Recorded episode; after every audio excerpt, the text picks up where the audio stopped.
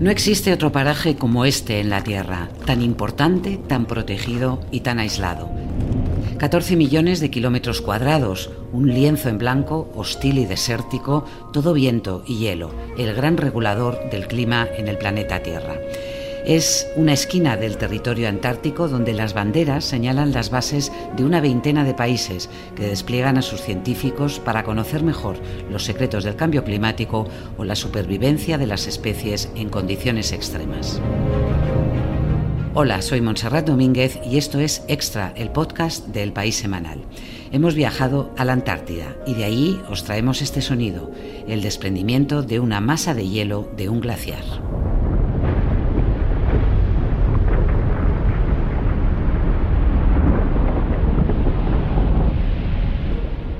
Rosa Tristán y Fernando Moleres han viajado en el Espérides, en el buque oceanográfico de la, Armada, hasta las bases eh, donde trabajan los eh, científicos en esta eh, campaña antártica.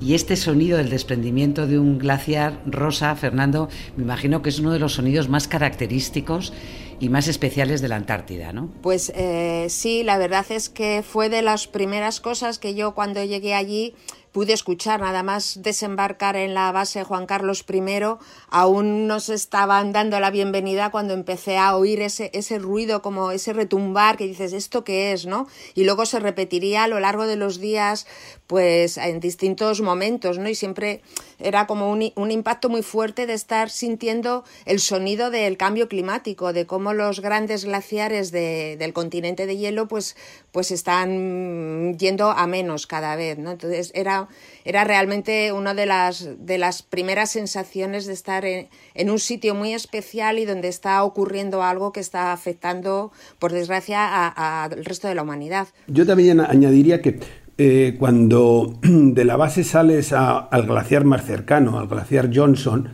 eh, y, te, encuentras con esta inmensidad de, glaciar de hielo que cae, que cae en el mar, eh, está muy lejos, las distancias son lejanas, pero bueno, eh, el, aire es, el, aire, el aire es como, bueno, el aire es limpio, el aire en, la, en, la, en, la, Antártida es muy limpio, se puede ver a mucha distancia y otra de las cosas características es la sonoridad. Eh, te llega el sonido, aunque se produzca muy lejos, te llega y te llega muy limpio. Y esto es una de las, de las eh, causas y de las impresiones que, más te pueden, que, más te afectan, ¿no? Esos sonidos eh, que crujen, que no sabes muy bien de dónde vienen, ¿no? Porque, porque está muy lejos el glaciar, pero que lo oyes muy cercano, ¿no? Y que te envuelve y te sobrecoge, te hace como pequeñito, ¿no? Como temeroso. Rosa, Fernando, otro de las eh, situaciones excepcionales que os encontrasteis es que al, llegar a la, a la Antártida que es verano antártico, eh, se estaban registrando temperaturas más altas de lo habitual, ¿no? Pues sí, la verdad es que sí, ya el cruce del Mar de Oces fue un cruce especialmente tranquilo, aunque es verdad que se tratan de buscar ventanas para que, bueno, pues el pasaje ni el barco sufran lo menos posible, es una tormenta, pero lo cierto es que todos los que iban a bordo y toda la tripulación decía que ya era un cruce muy tranquilo y bueno, cuando llegamos resulta que supimos que se habían en esos días tenido temperaturas eh, muy elevadas en algunos sitios, en una base argentina más de 18 grados, en, la base, en una base española más de 13 grados. Es decir, que había habido un pico de temperaturas que luego datos posteriores pues, han, demostrado, ¿no? Eh, estudios posteriores, que efectivamente ha sido han habido unas semanas de un calor que siendo aún allí verano austral y bueno, siendo normal que en este verano austral haya más temperatura y en la zona de la península antártica lo llaman un poco el trópico de la Antártida, precisamente porque el cambio climático está afectando más que otras zonas, pues aun con eso, pues eh, resulta que había habido, eh, digamos, una ola de calor, entre comillas, porque bueno, no es una ola de calor de las que tenemos aquí, justamente en ese, en ese tiempo, ¿no?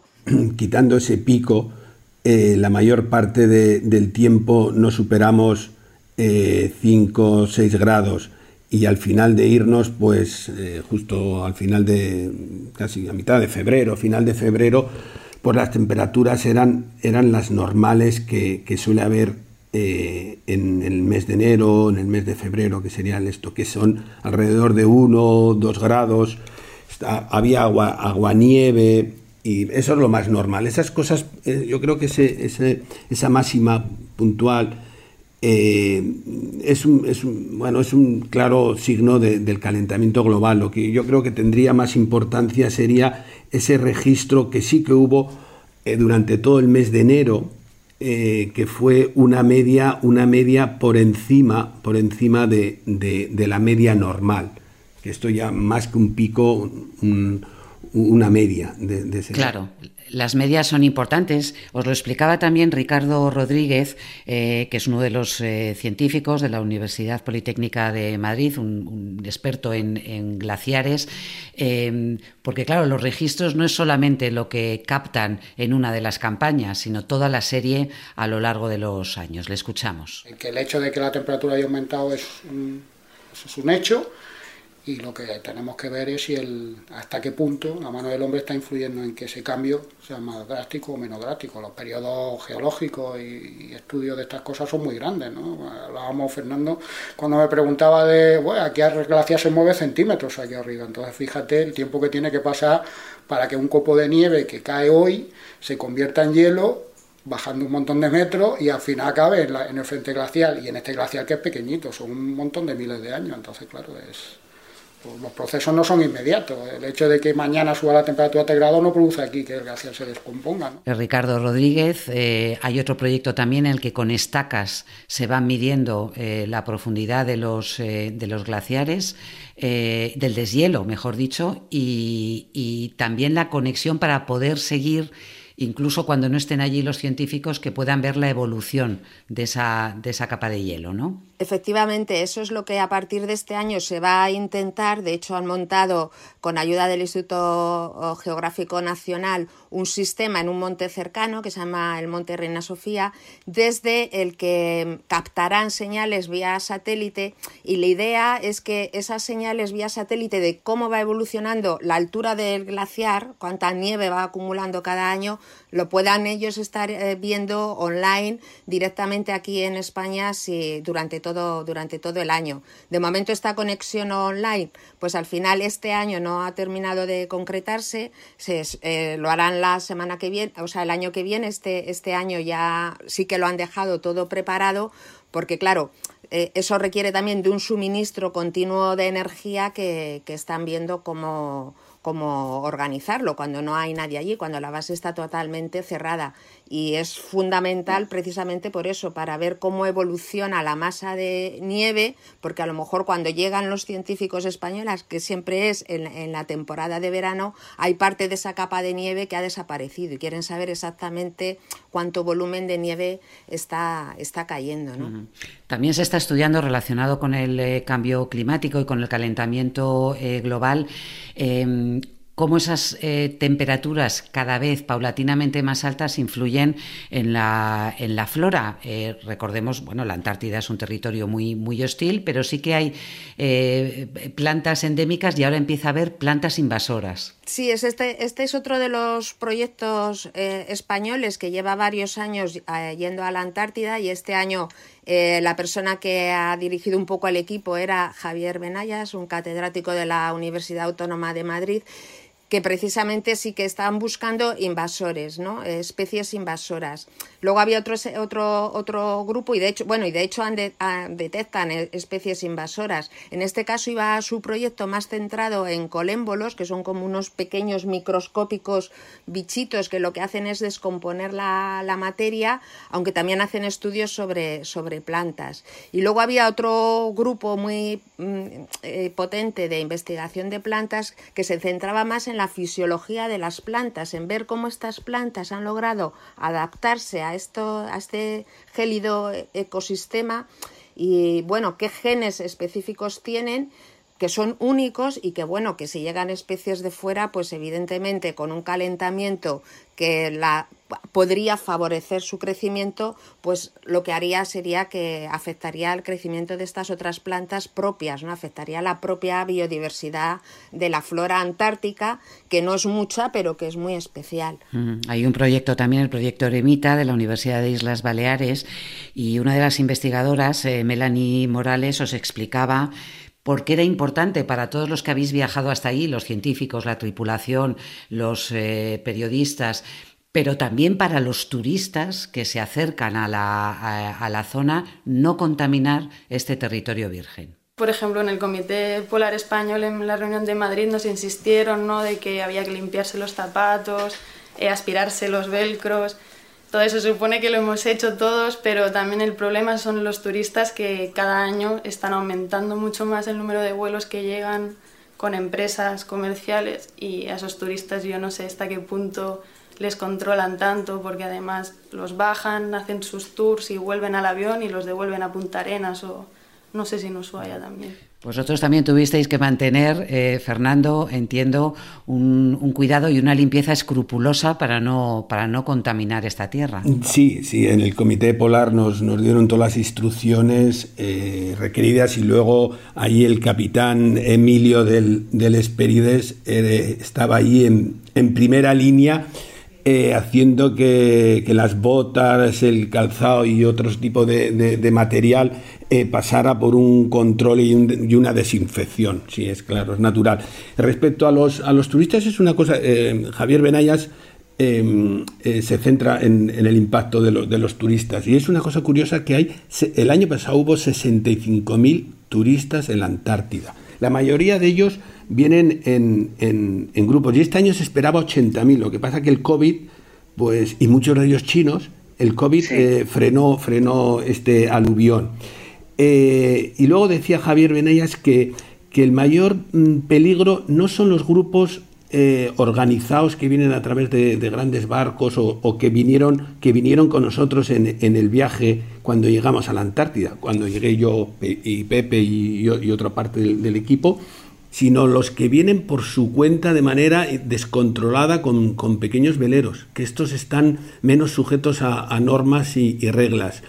Eh, mm, parece ser, por ejemplo, cuando los veíamos en el aeropuerto iban con sus botas, todas con las mismas botas, el mismo traje. Eh, yo creo que, que en cierta manera, o quiero pensar que ellos, a ellos también se les han dado las normas y ellos también las, las cumplen. ¿no? Oye, Fernando, déjame que te pregunte sobre cómo es trabajar en unas situaciones tan extremas con tus, eh, con tus cámaras. Dices que la luz es impresionante, que la visibilidad es, eh, es enorme. Tú que estás acostumbrado a trabajar en, en, en lugares muy, muy difíciles, Técnicamente, ¿qué supone para movilizar el equipo, las cámaras, para captar la luz de la, Antártida? Em, pues bueno, lo que sí que hay que hacer, debido a las grandes caminatas que nos pegamos, sobre todo con el equipo de glaciólogos, eh, llevar el menor equipo posible, porque nos pegamos unos buenos palizones, es muy físico y entonces hay que aligerar el equipo. Eh, yo por mi parte llevaba una cámara de medio formato grande que tiene unas lentes pesadas y tal. Entonces intentaba llevar eh, un, eh, un, cuerpo, dos objetivos, nada de, trípodes, aunque, aunque hacía fotografía bastante de paisaje. Y, bueno, pues repartirme el equipo, el equipo bien en la espalda para, para poder caminar horas y horas a través de los glaciares. Eh, bueno, la verdad es que fue una experiencia fantástica eh, y bueno, física, pero, pero, pero, pero muy emocionante. Con esa emoción uno puede caminar mucho tiempo. Eso, eh, Rosa, lo escuchamos al principio de este podcast, este sonido de los, del hielo, cómo os deslizabais, en los trineos van el, el material, vais encordados, porque, bueno, debajo del hielo puede haber grietas que a simple vista no se ven, ¿no? Pues sí, la verdad, yo una de las experiencias que, con la que no contaba fue un día que me subieron por todo el frente glaciar Johnson, este que comentaba antes Fernando, eh, mm, encordada, subiendo por toda la zona de las grietas. Claro, el glaciar en la, en la, zona del frente glaciar, que es el que da ya en este caso a la, costa, porque este glaciar acaba en la costa, por eso, como decía Fernando, se, se puede ver un poco de lejos, pues eh, en esa zona se generan grandes grietas por la tensión ¿no? de la caída del hielo. Y bueno, la verdad es que he de reconocer que pasé miedo porque algunas grietas de las que tuvimos que pasar no sabías ni por dónde tenías que, cruzar. También era muy impresionante porque es un, es un hielo que es en zonas blanco, pero en muchas zonas es negro, porque estamos hablando de una, de una isla que es volcánica y a donde, bueno, llegaron muchísimas cenizas de una erupción que hubo en los años 60 también en la isla Decepción, que es donde está la otra base española que es un volcán. Y entonces es, es, es una sensación un poco de estar en, en, un sitio que parece realmente estar en otro planeta, ¿no? Que estás pisando algo muy distinto, hielo totalmente ennegrecido, con unos grandes agujeros que miras y, y no ves el fin, ¿no?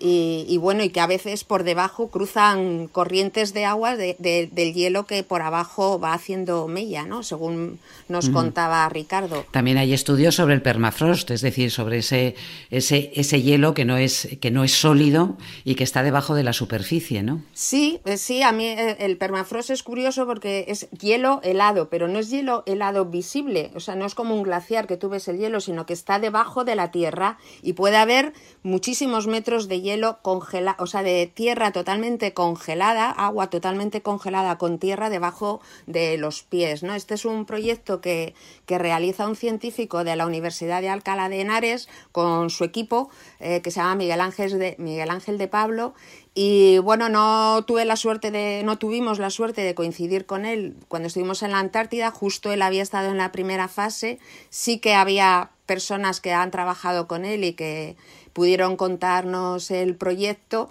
y él también decía que bueno que ese hielo que está ahí debajo no ya lo que vemos de los glaciares que es como lo visible no sino lo que está por debajo también está ya muy cerca de una temperatura que podría empezar a deshelarse hasta hace mmm, relativamente pocas décadas estaba a menos 2, menos 3, menos 4 grados y ahora se está acercando ya a, menos, a menos un grado, ¿no? Entonces, bueno, es otro, índice porque es muchísima agua la que hay en toda la Antártida, no solamente en, la zona donde están las bases españolas, en toda la zona de la costa que es permafrost.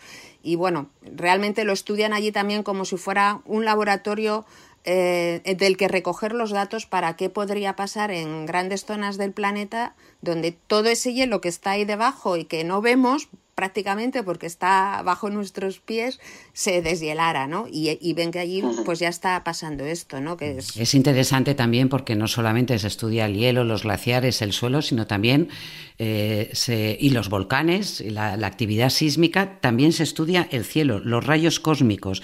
Eso nos lo contaba Alejandro López de la Universidad de Alcalá de Henares. Y los rayos cósmicos, ¿qué son los rayos cósmicos? Son partículas que llegan desde el espacio, se forman en fenómenos muy violentos del espacio, supernovas, se forman también en agujeros negros, en los pulsares de agujeros negros y en otro tipo de fenómenos violentos y llegan a la Tierra, interaccionan con partículas en la alta atmósfera y forman una cascada de partículas que son lo que acabamos midiendo, los secundarios, las partículas secundarias que se forman en esa cascada. Son los que medimos, los muones y, los neutrones. Es importante porque las, primero eh, podemos medir predicciones solares, que, eventos solares que ocurrirán unas horas o incluso días después. Y es importante, pues, primero por protección eh, para las personas eh, que van en vuelos comerciales o incluso a nivel tecnológico para proteger satélites o cualquier tipo de instrumentación electrónica. Qué curioso, ¿no? La combinación de investigadores eh, que están investigando ámbitos muy, muy diferentes. Contadme algo de cómo es la convivencia en la, en la base. En el reportaje eh, explica Rosa que hay una reunión todas las tardes en las que se pone en común eh, cuáles son los trabajos que se van a hacer. Todo tiene que estar muy bien controlado porque uno no puede salir sin que los demás sepan dónde va, dónde, dónde va a estar. ¿Cómo funciona esa dinámica con equipos, con equipos tan diferentes, tan diversos? Bueno, a mí la verdad es que me, me sorprendió eh, lo comprometidos que están los científicos en sus labores, eh, en sus puestos a la mañana, yendo temprano a sus, lugares de trabajo, los que tenían que subir al Monte Sofía, los que tenían que ir a, los otros habitáculos de, la, base. Eh, es un equipo, y luego este equipo, cuando llega a los lugares comunes, cuando es un equipo es como una gran familia, está, muy, cohesionado. Y esto, y esto luego los podemos ver eh, en, los, en, las, en, las, horas y días de descanso, cómo interaccionan entre ellos, cómo, cómo también en, los viernes o los sábados a la noche pues se divierten, juegan en el comedor. Eh, cómo se van rotando, en, cómo, cómo van rotando en, en los puestos de, del comedor para hablar, para intercambiarse unos con otros y poder inter, interconectar con ellos. A mí la verdad es que me sorprendió eh, cómo un equipo de 40, 40, 45 personas puede estar tan unido eh, dedicándose cada uno a una especialidad bastante diferente ¿no? de los distintos proyectos. La verdad es que eh, y luego cómo nos acogieron a nosotros, ¿no? que veníamos de fuera eh, como extraños y tal, pero nos acogieron, la verdad es que nos acogieron bien, muy bien. Yo, me, me, sorprendió eso, el compromiso y la cohesión. Eso es algo que destacaba también el comandante eh, Regodón de lo que le impresiona de esta misión en la, eh, en la Antártida, Ahora acaban de regresar a, España y enseguida les, les, escucharemos porque han regresado en unas situaciones muy, muy diferentes. Pero esto es lo que, lo que os contaba sobre la, sensación de cooperación que hay con otras bases, con otros, eh, con otros países, el sentido de una misión común. El estado más salvaje que, he podido observar de, naturaleza en, toda mi vida. Y luego mm, esta especie de burbuja casi irreal de cooperación entre países. En la Antártida hay tantas necesidades y tan pocos medios que la cooperación no es ni siquiera una opción, es absolutamente necesaria. Eh, creo que son las dos cosas que más me han impactado de poder verlas con mis propios ojos. Eso es parte del espíritu antártico, ¿no? El hecho de que es un territorio en el que no hay una explotación eh, comercial y que es exclusivamente científica y donde las bases de cada país tienen sus banderas, pero también esa necesidad de, de cooperar, entre otras cosas, para poder sobrevivir. Pues sí, porque es un lugar donde la logística es muy complicada. Todo esto viene fijado un poco por el Tratado Antártico, que justo a finales de, del año pasado pues cumplía los 50 años y bueno, viene marcado un poco por este tratado que implica a las bases científicas y a todos los científicos y efectivamente hace que impide que haya ningún tipo de, digamos, explotación comercial, digamos, salvo la del turismo, porque esa, como comentábamos antes, pues sí que es la única que se, que se realiza y ojalá siga siendo así, ¿no? Y, en el, y es la logística y es tan complicada que la cooperación entre las bases y entre los medios de transporte que pueden ir allí, que tampoco son tantos, pues es total, ¿no? Y la verdad es que a bordo del Esperides se vivía esto con mucha intensidad. Han tenido en esta campaña, bueno, pues que ir a recoger a un a un técnico ecuatoriano de una base ecuatoriana porque se cayó de un lugar, se había hecho daño y bueno, hicieron una llamada quién está cerca para poder recoger a este señor y poderle llevar a un hospital y respondió el Espérides que se encontraba cerca y aunque no estaba en su planificación, pues fueron, le recogieron le llevaron a la isla Rey Jorge, que es donde está el aeródromo, aeródromo para evacuarle, ¿no? Y así con tantas, con tantas otras cosas, ¿no? De llevar suministros a una base, de llevar suministros a otra. De hecho, me comentaba Regodón que al final fueron nueve, nueve países, ¿no? A con los que han colaborado en esta, en esta campaña, en este mm, asunto, ¿no? De, de, de llevar cosas, llevar materiales, trasladar a personas, etcétera es algo que allí se vive muy intensamente, tanto dentro de las bases, esa cooperación que decía Fernando, como a nivel global entre, entre todas las entre todas las bases que están cerca y todos los científicos. ¿no? Esta, esta misma semana ha regresado a puerto después de la, la travesía el, buque oceanográfico Espérides. Eh, Dentro de los congeladores mantienen las muestras eh, que han ido recogiendo los, eh, los, científicos con tanto trabajo y que no pueden desembarcar ahora por culpa del, COVID y del estado de, eh, de alarma. Pero antes nos, nos comentaba también el, el, comandante Regodón los problemas que tuvieron para que pudieran regresar a España el último grupo de, de, científicos a los que ya les pilló las restricciones eh, del tráfico aéreo, del tráfico de, de, personas y no tenían a priori forma de regresar a España. Eh, teníamos que haber repatriado a los 37 de las bases eh, a través de Argentina, fue imposible. Lo intentamos a través de Brasil, fue imposible. Finalmente se abrió la posibilidad de Uruguay, Montevideo. Eh, a partir de ahí, bueno, el buque ha regresado a, territorio nacional, a su arsenal en, en Cartagena, ya que el siguiente proyecto que teníamos en el Atlántico Sur pues ha sido imposible incorporar precisamente a los, a los investigadores. Teníamos que incorporar 36 investigadores y técnicos en Río de Janeiro durante la Semana Santa, lo cual en el escenario actual pues era algo absolutamente implanteable.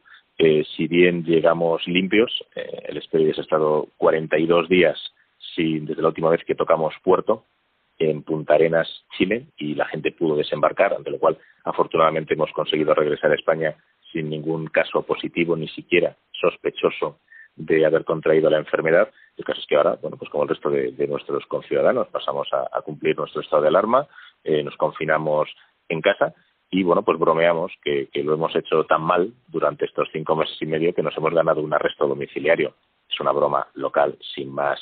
Eh, simplemente, pues pasamos a disposición, por supuesto, por si nos tuviésemos que incorporar a la operación Balmis o cualquier otra cosa que se nos ordenase y simplemente pues eh, haremos este este periodo de descanso y de reencuentro con nuestros familiares pues metidos en casa como el resto de la sociedad. Este domingo en el País Semanal podemos leer este fantástico reportaje eh, que firmas, Rosa, eh, las imágenes en la página web el vídeo y las fotografías. Fernando, Fernando, esto además forma parte de un proyecto que tú tienes más amplio sobre el impacto de la, del, calentamiento global en la Tierra, ¿no? Sí, esto sería mm, una segunda, una segunda, una tercera fase del proyecto Melty Landscape que, que llevaba cuatro años haciéndolo en, el Ártico eh, sobre todo en Groenlandia y en Islandia, y, lo quería ampliar a la Antártida. ¿Qué está pasando en la Antártida con, el hielo? Ahí realmente en la Antártida hay tres Antártidas y la Antártida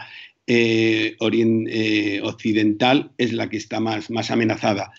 Y, bueno, y luego también eh, tener la oportunidad de, hablar y recibir información de, de, los que están estudiando en primera línea esto de los científicos. Y entonces ha sido una gran oportunidad, la verdad. Rosa Tristán, Fernando Moleres, ha sido un, placer charlar con vosotros y, este domingo leer vuestro reportaje y recrearnos en esas imágenes maravillosas, tanto en las fotografías como en los vídeos que podemos ver en, en la web. Muchísimas gracias a los dos. Un abrazo. Muchísimas gracias a ti. Un abrazo. Gracias a vosotros por dar este tema que es muy importante. Hasta pronto.